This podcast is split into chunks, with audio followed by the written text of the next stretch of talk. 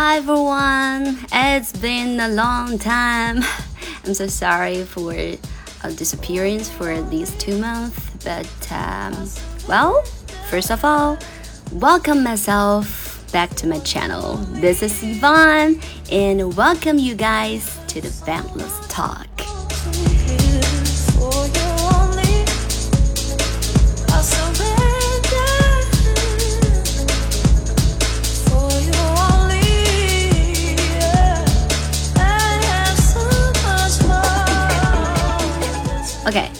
首先来解释一下这两个月没有更新的原因，是因为我的工作性质。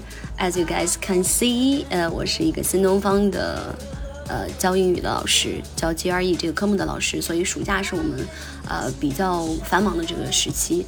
嗯，那你说有没有忙到说啊没有一点时间去录播课，没有和 Niki 啊就是有在一起的时间吗？其实是有的啊，只不过。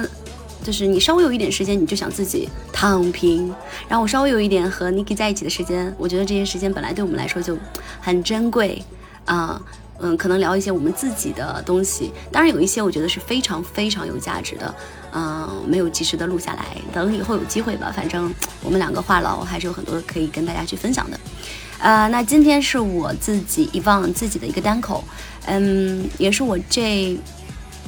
这几个月有想的一些东西的一个总结吧，我觉得可能是，呃，有些内容我需要自己去累积到一定的程度，它才有一个，就好像火山爆发吧，对吧？你里面的那个热度得达到一个热点，你才想去喷发一次。所以我觉得，OK，today is the time，我觉得我要喷发一下了。所以今天想跟大家聊一聊，嗯，关于焦虑的一些事儿。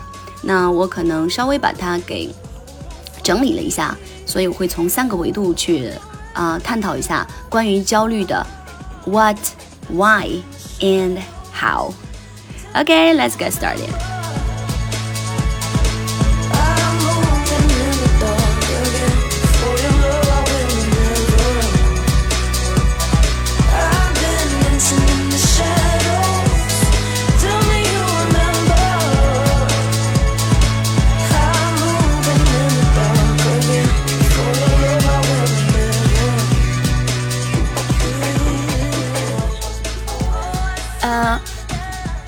焦虑这个词也是这几年互联网上比较流行的一个词，我姑且用它来去代表我今天所说的这几个场景，因为大家可能比较好去理解，呃，也比较好有流量，有可能啊。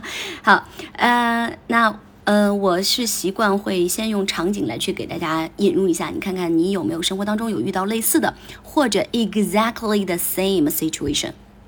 好。呃，因为我自己是英语老师的原因，所以我的很多学生的焦虑，这第一个案例是来自于我个人经历当中别人的一些呃亲身体会啊，就是关于英语考试和英语学习。嗯，在我的嗯职业生涯当中。我遇到了 tons of times, thousand times，关于啊，老师我如何呃快速的在一个月之内考到一个怎么怎么样的成绩，以及我的同学、我的朋友啊，所有认识我的人，他们有关于英语的一些困惑的时候，都会问我啊，说 Evan，呃，你有没有什么方法能够让我什么二十天速成口语啊，或者是短时间内达到怎么怎么样的一个英语口语或者是英语啊成绩的这样的一个。提高，OK，我相信有很多，呃，可能在听我们播客的朋友，或者是可能真的是有我的学生，他们都会焦虑这样的一个问题。好，这是第一个场景。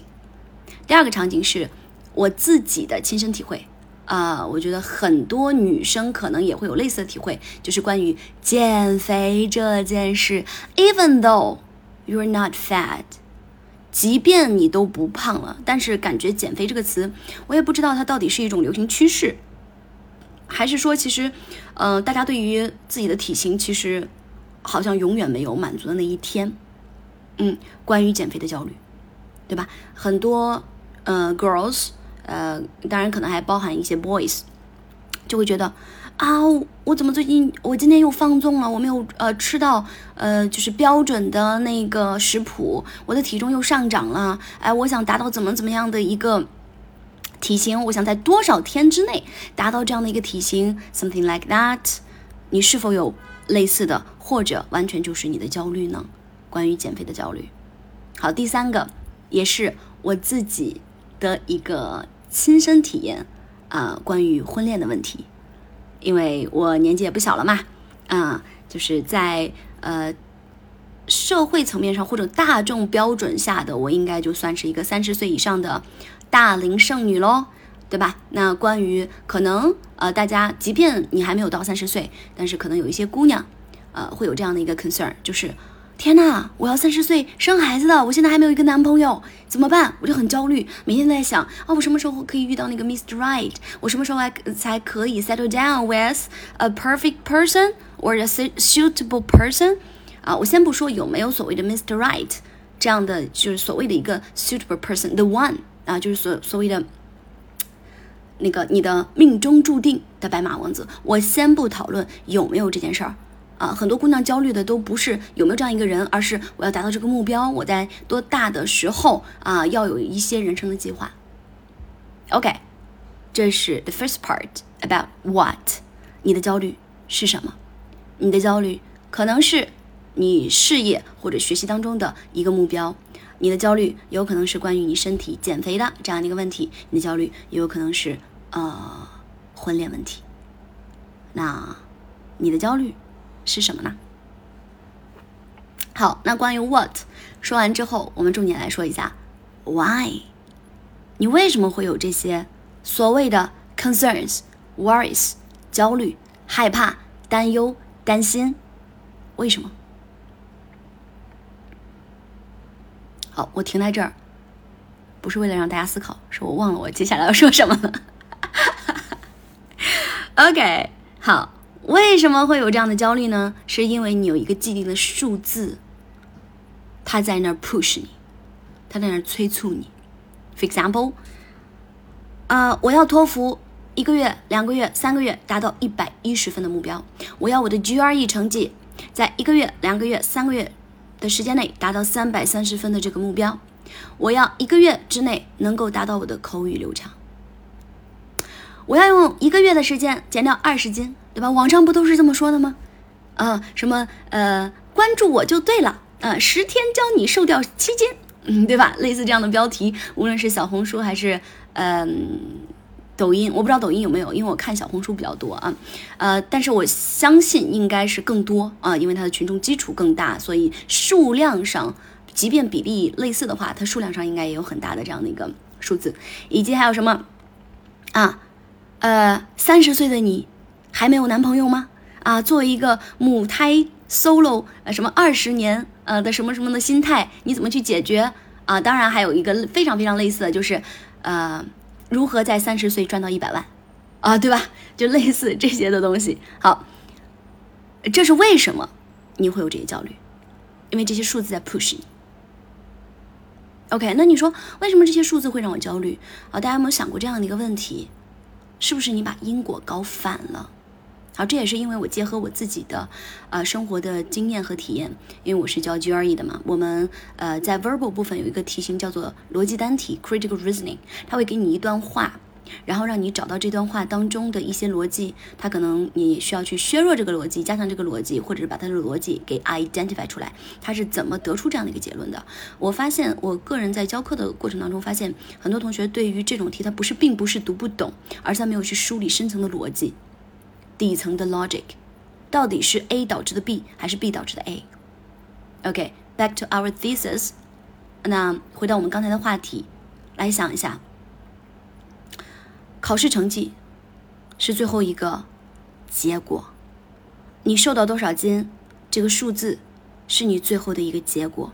你多大岁结婚，那只是你人生的一个阶段性的结果，它不应该成为你去学英语的。原因，你去减肥的原因，你去找男朋友、谈恋爱、结婚的原因。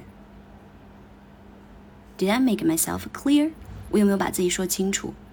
好，那我再重复一下这个逻辑，我再换种方式来说，是因为我每天在在背单词，我每天把自己啊沉浸在英语的这个环境当中，然后我顺便去考了个试，发现哦，我托福一百一十分哦。哦，我最近的口语有提高哦。是因为我每天都保持健康的生活习惯，呃，有运动的一个 routine，呃，然后每天都在乎我身体的健康，所以我的体重稳定的保持在呃一个正常女性的正常体重范围内。C，我觉得这样可能又稍微清楚一点，是因为你做了一些事情，他带你顺便收获了一个结果而已，而不是这些数字成为你做这件事的原因。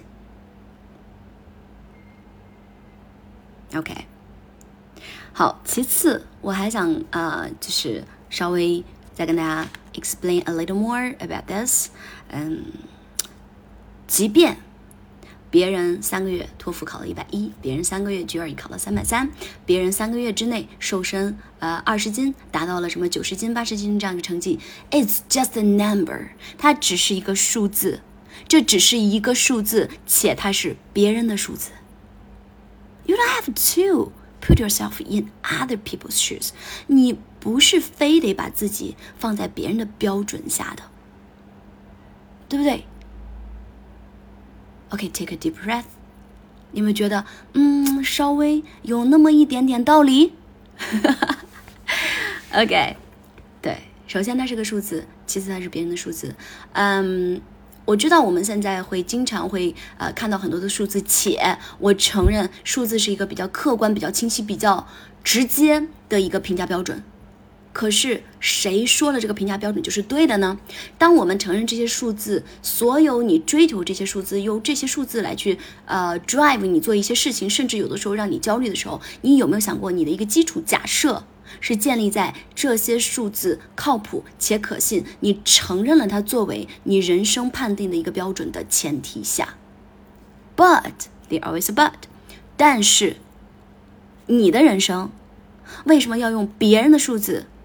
来去框住它呢，对不对？所以你想一想，可能你的前提假设都有问题的。哇哦，这么去想，哇，是不是感觉 relieve a lot？是不是？好，就首先，我希望大家能够从呃这个框架里面跳脱出来，你想一想，你的焦虑是什么，以及为什么你有这个焦虑。以及是不是，即便你觉得，嗯，我说的，嗯，没有怎么听懂。好，如果你没有怎么听懂，你再听一遍。如果你听了，你觉得，嗯，I don't agree with you。哇，我太欢迎不同的意见了。你可以提供你的视角。那如果我有幸帮助你从一个视角当中跳脱出来，That's my pleasure。如果我的这些，嗯，言论 trigger 了你自己去思考你的底层逻辑，That's much better。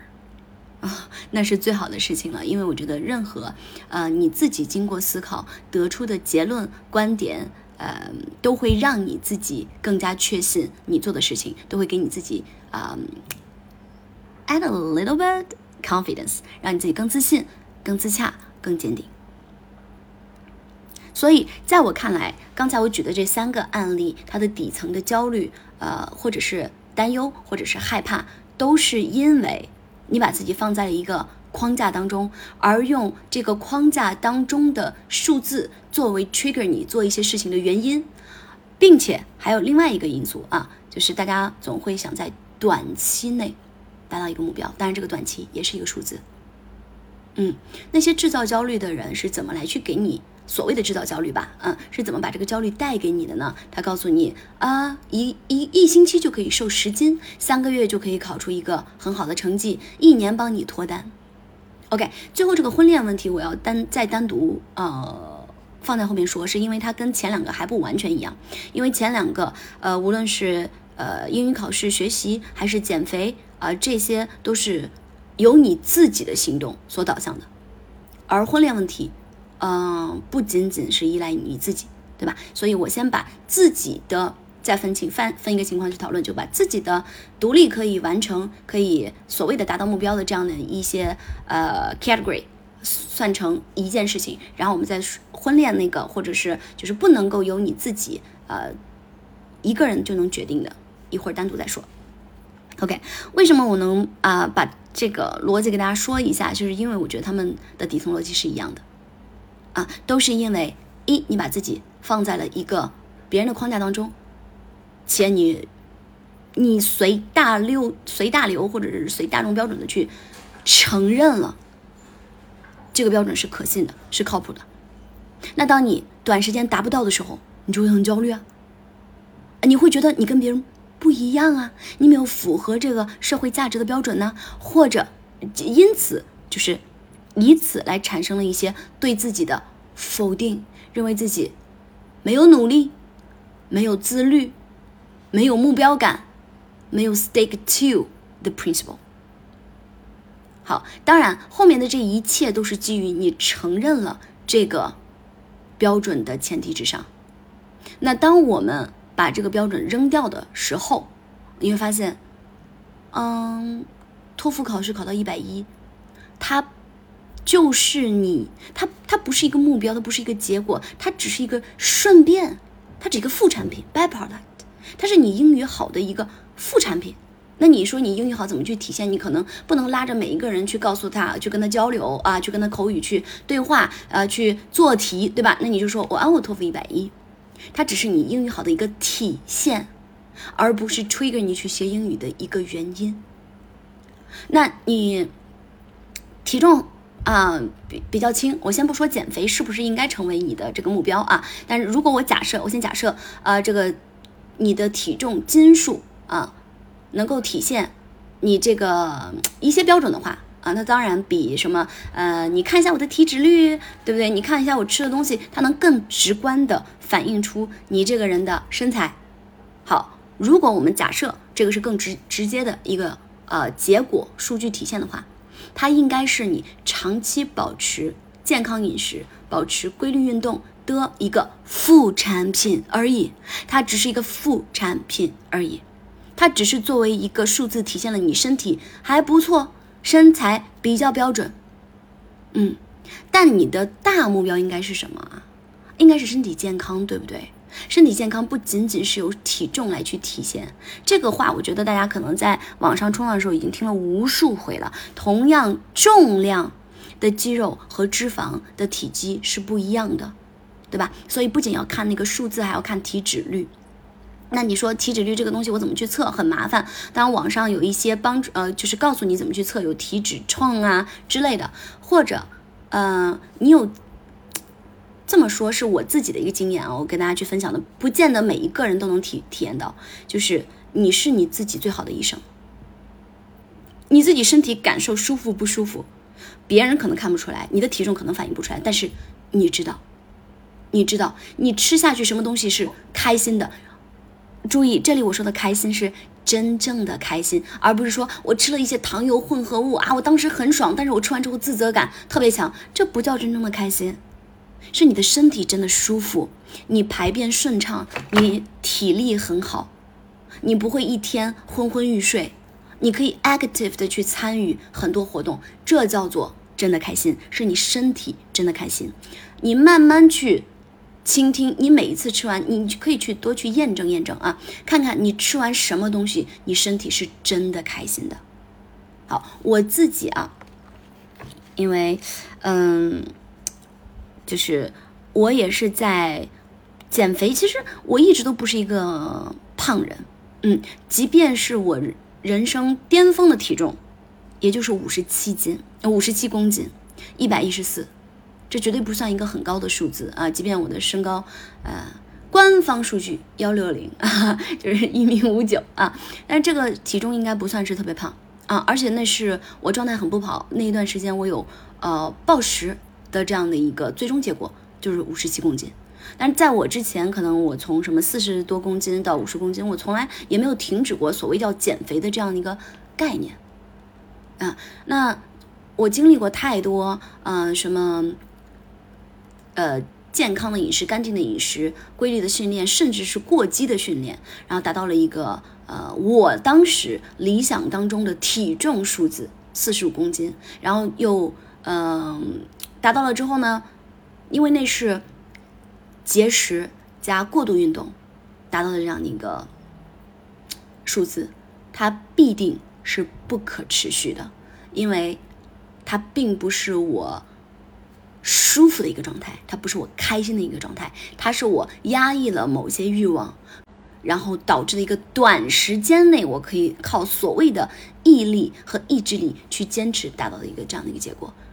呃，所以它最后所走向的一定是复胖，呃，以及我我体现的可能更极端一点就是暴食。OK，那暴食我焦虑吗？我告诉你，我可焦虑了啊！所有人告诉你啊，你应该松弛。哦，对，最近这个词也非常的流行，对吧？松弛，我觉得它可能就是跟焦虑相对应的一个词。那顺带我也可以说一下松弛这件事儿。所有，嗯，如果说。焦虑会导致一些听友或者我们的一些朋友，他去焦虑，焦虑本身，那松弛照样一样，它可以造成你一定的焦虑，叫做你在焦虑，你不松弛这件事情。See，它就很很 tricky，嗯，因为你看到，当所有人都在跟你去宣称，啊，你要松弛，你要 let it be，呃，你要，呃，就是让时间告诉你的时候，我也要提醒。就是大家，同时其实我是在提醒我自己，不要被任何词绑架。你看看你是不是有的时候不松弛？That's totally fine。适当的焦虑是没有问题的，不要过度焦虑，不要过度松弛。你会在一个嗯一个焦虑和松弛的区间内动态的波动，这才是一个比较健康、比较正常的这样的一个状态。好，那再回到，呃，我暴食之后的那个状态，嗯，其实我一开始我非常焦虑啊，当时，呃，而且不知所措，不知道该怎么办，我就看网上的一些说，嗯，什么暴食之后你身体身材会，首先啊，我经历这样几个过程，你的体重上涨，你想减肥，后来你发现，你已经不是一个健康的身体，你是在暴食的状态，所以你应该经历的是暴食到正常饮食。到身体恢复，到身材保持，这样的一个阶段。好，但是当时我看到的就是我的体重上涨五十七，是我人生巅峰。到我想达到四十五，哇哦，就是你只看这两个数字就足够让你焦虑了，对不对？五十七、四十五，小基数减脂减肥本身就很难，嗯，而且我觉得，而且我不是没有尝试，我做我以前的事情，发现它 doesn't work。我非常痛苦，我非常痛苦。那些吃的东西都不是我想吃的。那个运动，我每天运动，我感觉我就是在上上刑场一样。我非常不想去做那件事，而且因为不正确的一些观念，嗯，导致我非常每一天都肌肉酸痛。我完全不享受那件事情。这个时候呢？不要高估你的意志力，因为人的意志力都差不多。那些所有你看起来说，啊，他能够去坚持，他非常自律的人，他不是在靠毅力，不是在靠自律在坚持，他是真的在那个里面能获得快乐。他有内啡肽帮助他增加快乐，他有多巴胺让他持续上瘾，所以他的他是真的在享受这件事，他没有在坚持。这个时候我要举一个我爸爸的例子，嗯，我爸爸，嗯，他我是在我家一九年的时候回家，然后二零二零年不有疫情了嘛，所以一九到二零二零年之间，呃，因为我之前有健身的习惯，就是我带着我爸爸妈妈一起去运动，呃，就是保持身材。然后我爸爸那个时候呢，他也呃年纪也差不多五十九六十的时候，他也。嗯，没有那么多工作上的事情要去忙，他也想去把他的身体再去呃保持一下健康。嗯，在此之前，我爸爸喝了很多年的酒。嗯，他为了身体的健康，因为他去医院去检查了一下，发现嗯胃受到了很大的损伤，他就把酒戒了。他喝了非常多年的酒，哦，一开始戒的时候特别痛苦。我在作为一个旁观者啊，即便我是他女儿，我也是他身体的旁观者，我看着。已经相当痛苦，那到底有多多难过？我相信没有人能够比戒酒的人他自己更知道他有多痛苦。但是他做下来了，我相信我我我觉得啊，in my opinion，他中间肯定有很多次想去放弃的时候，但是是什么让他嗯坚持下来？这个时候我觉得他可能没有一个多快乐的事情让他一直坚持，而是那个痛苦更大的痛苦，使得他选择了一个更轻的痛苦。这更大的痛苦就是他的胃痛，可能让他更难过，相较于不喝酒的痛苦。所以有的时候你是一种追求快乐在驱动你，但可能有的时候也是一种减轻痛苦在驱动你。这两个没有本质上的一个区别啊，我个人觉得它就是一个。如果我们把说这个平静就是零的话，那快乐是正正向，那痛苦是负向。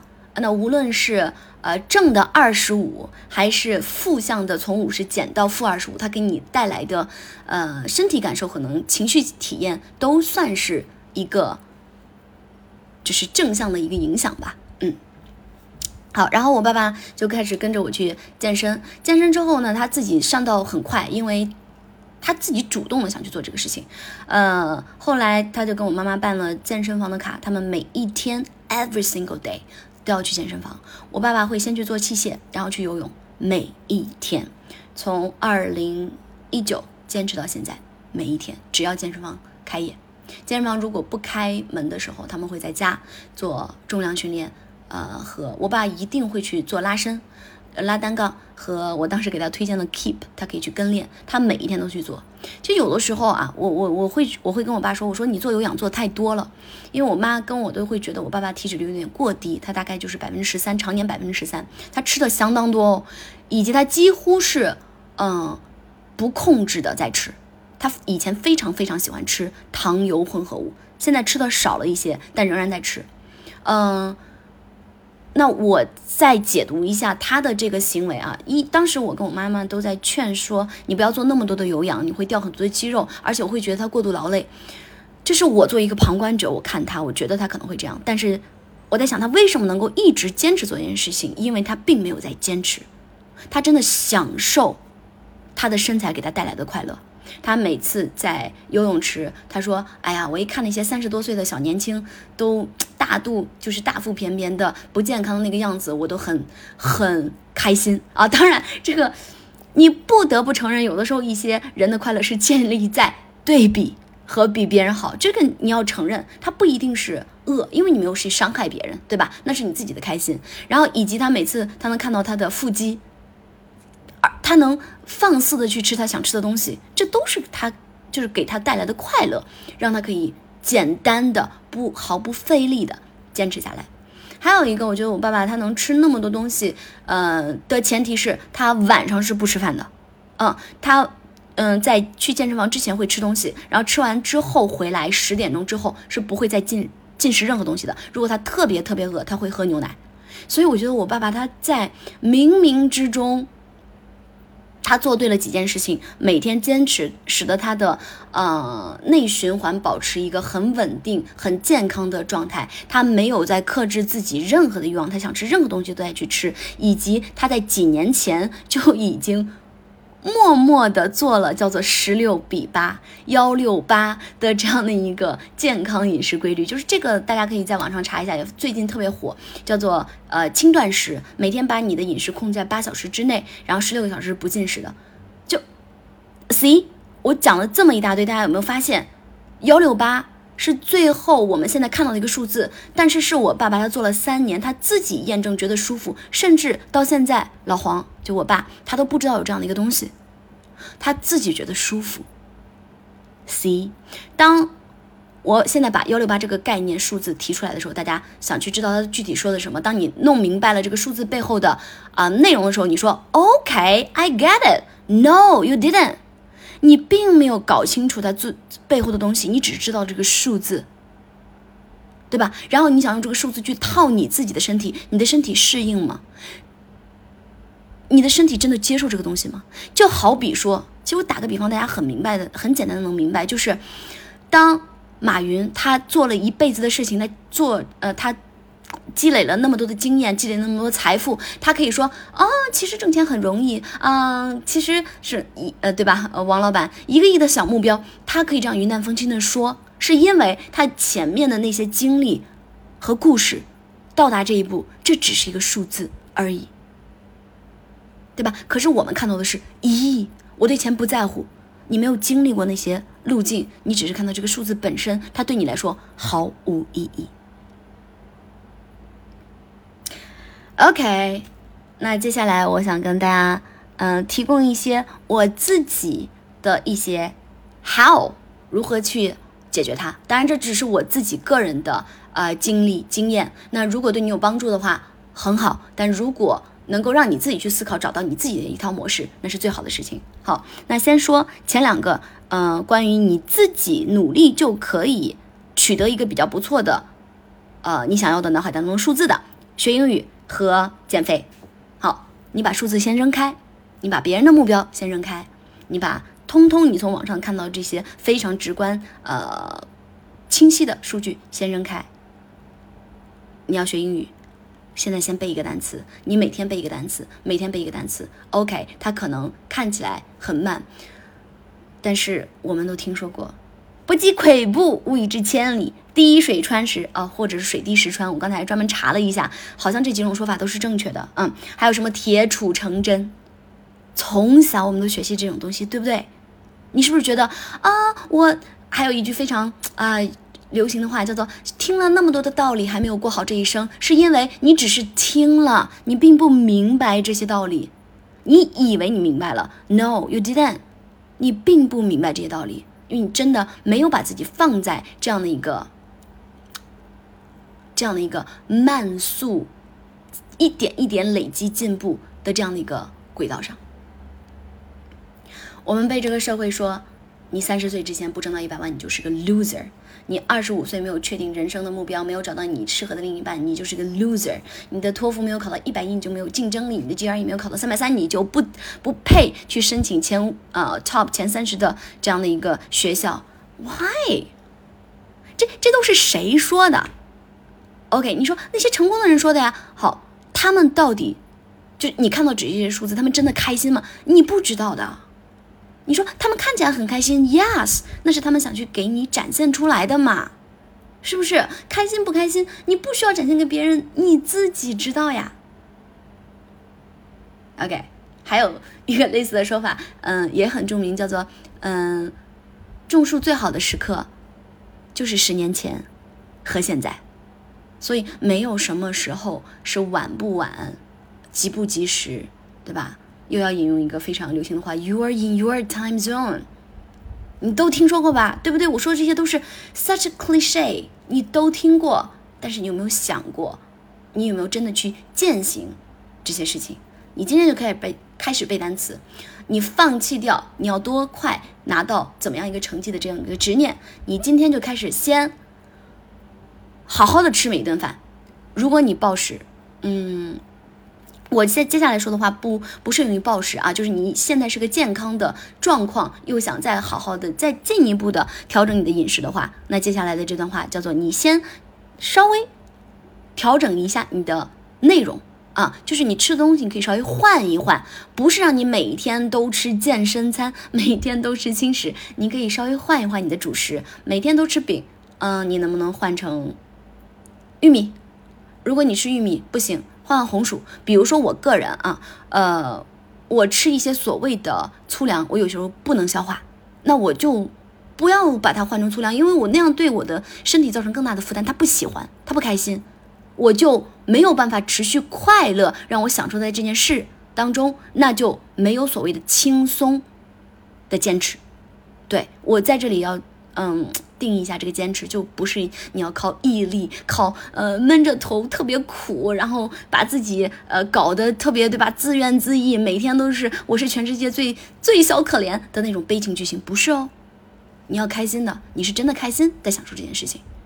OK，你每一天都稍微运动一点，你每一天吃的东西都是开开心心，你真的想吃的，嗯，或者你可以先稍微把你的进食时间。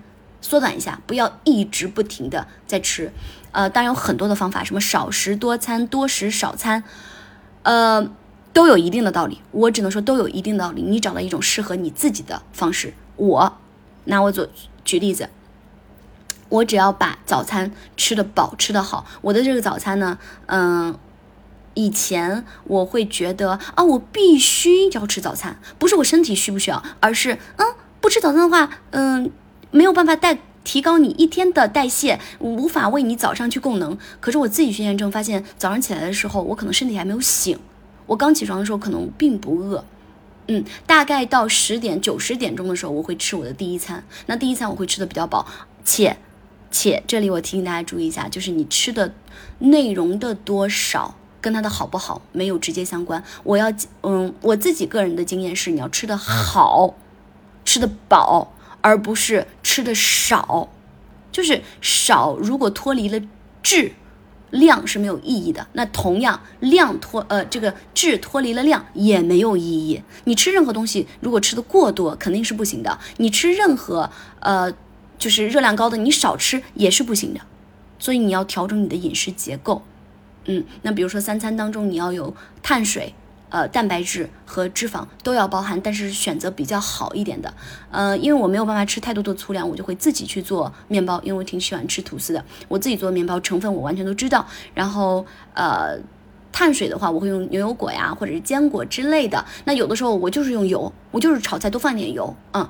然后蛋白质，我每天要保证鸡蛋量一定要充足的。好，我这样吃完一顿之后，我昨天就是我最近啊，我真的有意识的去测了一下。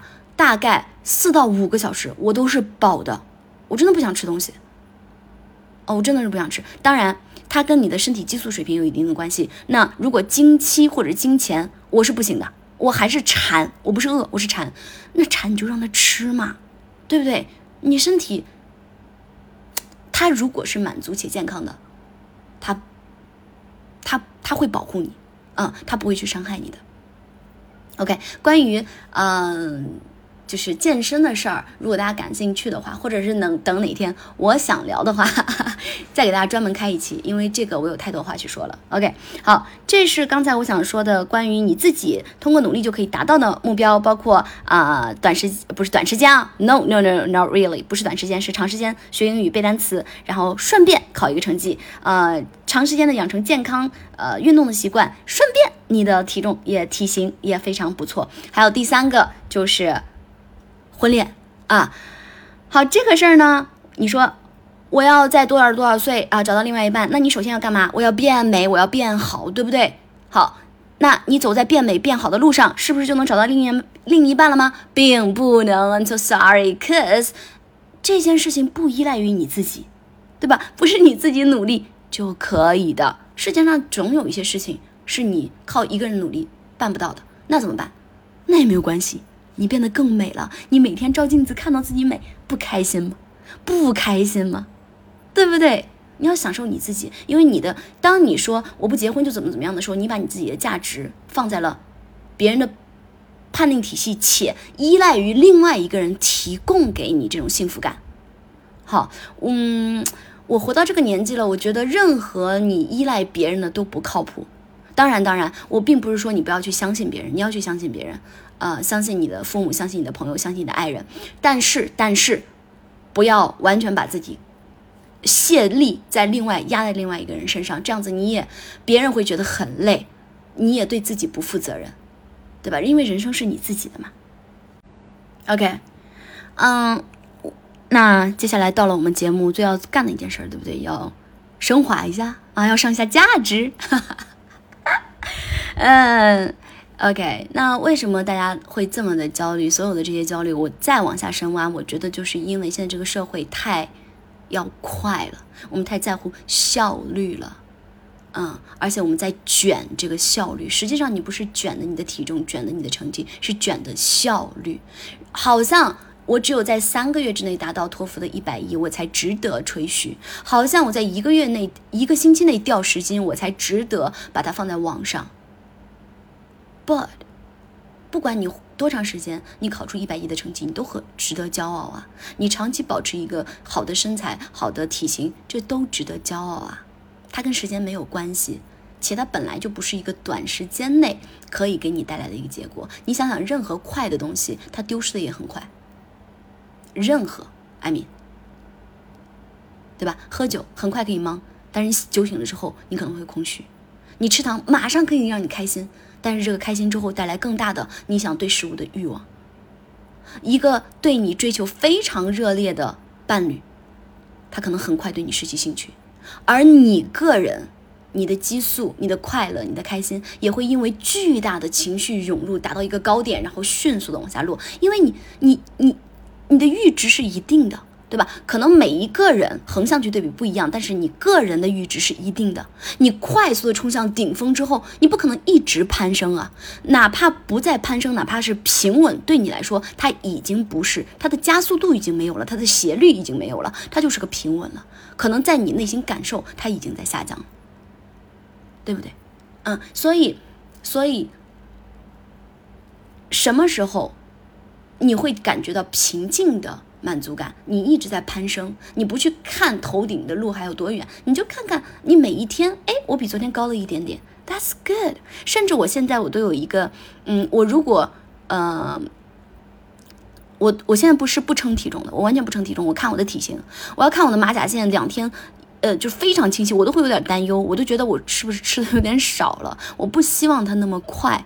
的达到这样的一个结果，我以前解读我自己，我是不是我觉得我是有轻微受虐倾向？我在享受这种痛苦的过程。后来我发现，其实我也不要这么啊高估自己的承痛力。我并不是在享受那个享受痛苦的过程，我享受它慢慢改变的过程。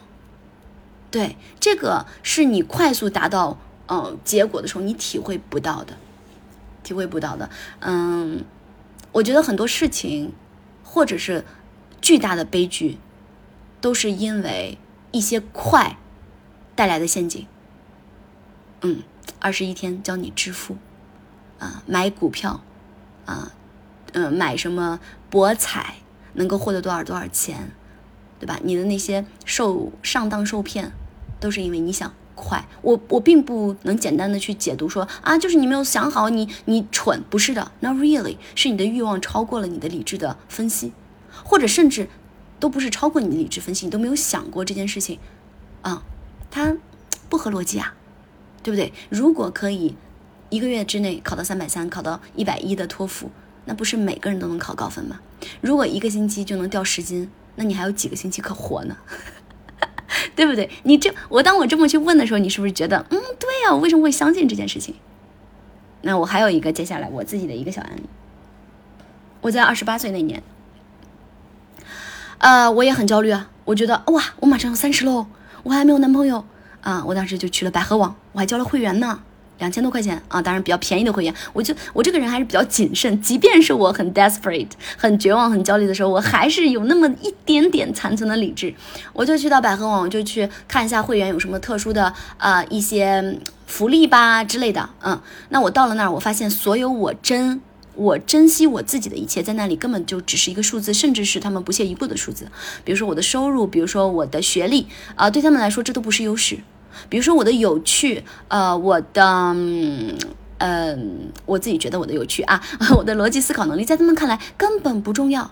你二十八岁，你就是一个快接近三十岁的女生，啊，你的收入不需要那么高，你那么高会对男生造成压力。好，当我去到那儿，我被我啊，当当时还好还好。啊，我没有被这些所谓的负面评价给打击的丧失掉自信，我反而一下子我清醒了。我觉得，what？这些我努力这么多年来培养来的优秀品质，居然被这个市场否定，那说明这是这个市场的问题啊，这是这个婚恋市场扭曲了，是他们有问题。后来我又想一想，你难道要把你的一生？所谓的一生的幸福，或者你找到另外一半，寄托在所谓的红娘身上吗？他们了解你吗？他知道你真正想要的是什么吗？他们真的了解那些男生吗？他们是怎么去给你匹配？他只能看数字。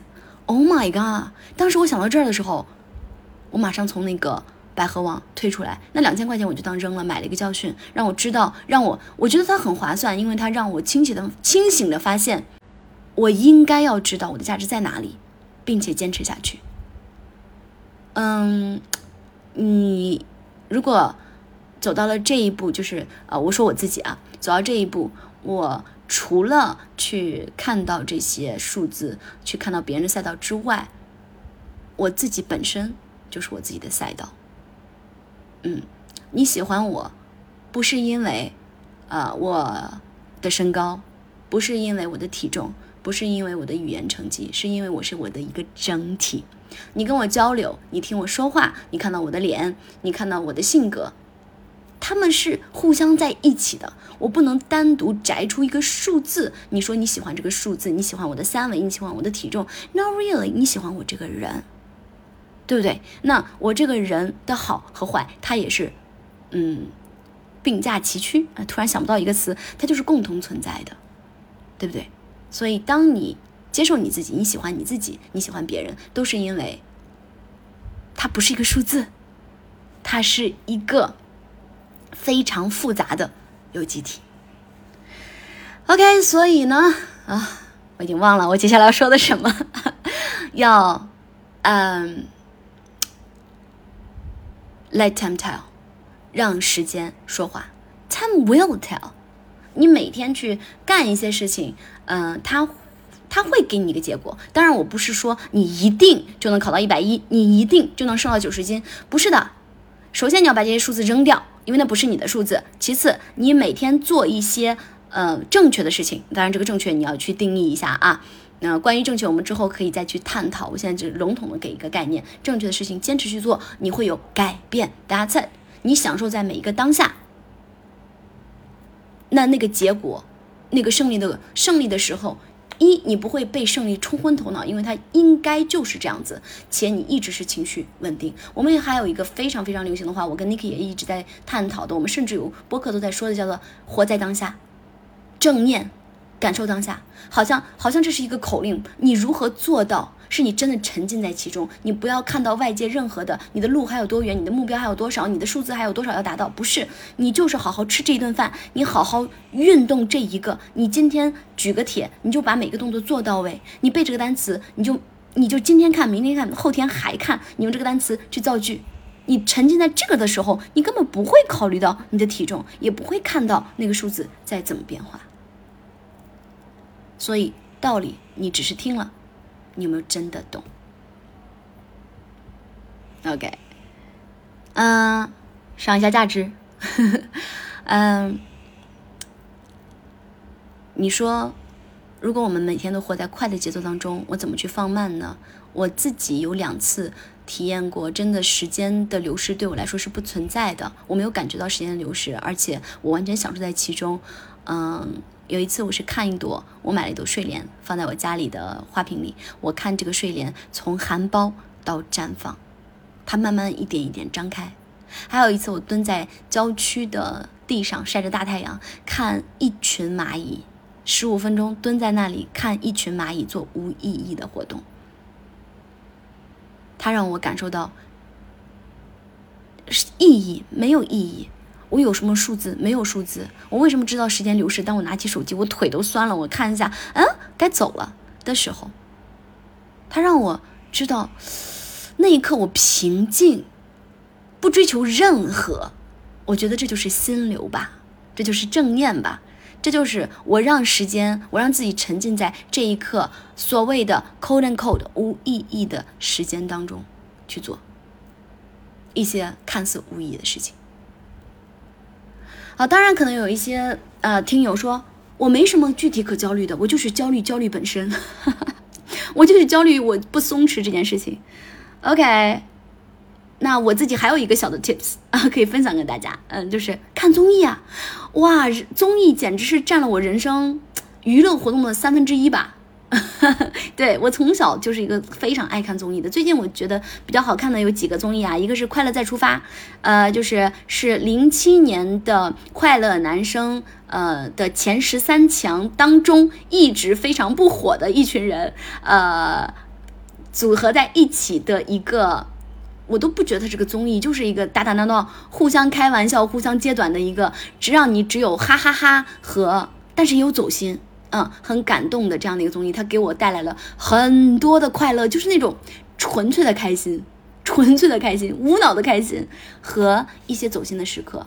啊，anyways，你自己去看嘛，如果你喜欢的话，嗯，看一看。还有《披荆斩棘的哥哥》呀，哇塞，哥哥第二季，好多哥哥太帅了，好吗？看这些美好的事物，你不不香吗？姐姐不美吗？对不对？你看看这些的时候，你觉得你焦虑个屁呀？啊，当然，当然。可能你看姐姐，你觉得哦，姐姐身材好好，呃，怎么怎么样，你又开始焦虑了，啊，首先那是那个姐姐，你可以欣赏她，你也可以欣赏你自己呀，对不对？美不是单一的系统，每天站在镜子面前跟自己说，昨天辛苦你了，你今天也要好好表现哦，是不是很蠢很中二？可是我自己用，真的很有用，真的很有用。我会经常夸奖我的身体，可怜我的身，呃，不是可怜吧，疼疼惜我的身体，让他知道我在关注他。OK，然后剩下的呢，就是你要问我具体有没有什么给出怎么样的建议，就像，嗯，我做了。教了 GRE 十年，我到现在我就觉得我没有办法给出任何一个人非常笃定的建议和归纳，因为，嗯，我如果想要给你制定一个方案，我需要知道你前前后后的学习，就就单说英语学习这方面，我需要知道你前前后后所做的事情，你为他准备了多少，你的计划是怎么样，它是一个，就像你做体检一样。Boys and girls，你要体检所有的东西，他才能出一个体检报告，对不对？而且那个体检报告，它一般来说就可以给你很笼统的一个建议。That's that's it。如果你要问我怎么去短期内提高英语，你要告诉我你的你要干嘛？你现在每天在做什么？这个短期，我我只要一听到短期，其实我就很头痛。嗯，因为 like what I said before，任何短期的东西，呃，它不可持续，在我看来都是，在我看来啊。我我我我我认为短期是没有意义的，在我的定义里面，短期是没有意意义的，它不可持续，它没有给办法给你带来平静、平静持续的满足，平静持续的满足，嗯，好像并不矛盾啊，嗯，这个东西是没有意义的，所以我没有办法给出大家任何建议，我只能 share 我自己的经验、我自己的体验、我自己的感受。那人生是你自己在过，你要自己做自己的人生规划师，你自己做你自己的陪伴者。做你自自己的诊断师，从英语和呃身体这方面，我自己是完全可以给出我自己的建议。然后我也在英语这方面可以帮助一些同学、一些学生去给出建议。但是那个建议还是需要经过你自己内化之后，发展出一套适合你自己学习的节奏和方法。那身体这件事儿呢，嗯，因为我父母本身都是学医的，从小我就在一个医院的环境当中浸染浸泡出来的。我小时候也是身体不是特别好，就久病有点久病成医吧，嗯，就是很多大家我的朋友啊，可能一有点什么事儿就去医院，我反而不太去医院，因为我不是不相信医生的水平，嗯，而是我觉得术业有专攻，每一个医生他可能并不能完全知道，呃，比如说。他不能完全知道我整体身体的一个毛病，而你身体的某一方面出问题，可能不仅仅，比如说你说你胃痛，可能不仅仅是你的胃有毛病，可能是你的作息，可能是你的饮食，可能是你的其他一些方面带动了它的表象，是胃病，啊，所以我还是建议大家你要去找到因果关系。那如果我的胃痛不仅仅是我胃的一个反应，而是我整体的一个生活节奏，那没有任何一个人比我自己更清楚我自己的生活节奏。所以一般来说，我都是自己给我自己诊断了。嗯，对，啊，当然不是不建议大家都这么去做啊，因为我有这么多年的一些，嗯，专业或非专业的呃医学背景吧。嗯，对，所以，anyways，找到你自己的方向，没有任何人有资格、有能力做你人生的策划者、规划师。你只能靠自己，这不是一个丧的说法。你要，你要，这让我换一种说法啊。The only person you can count on is yourself。我之前一直说啊，我之前一直说，你能靠的人只能是你自己，好像说起来很悲，很悲怆。不是的，这是你自己成长变化的一个模式，而且你多幸运呀，你可以靠你自己。OK，that's all for today。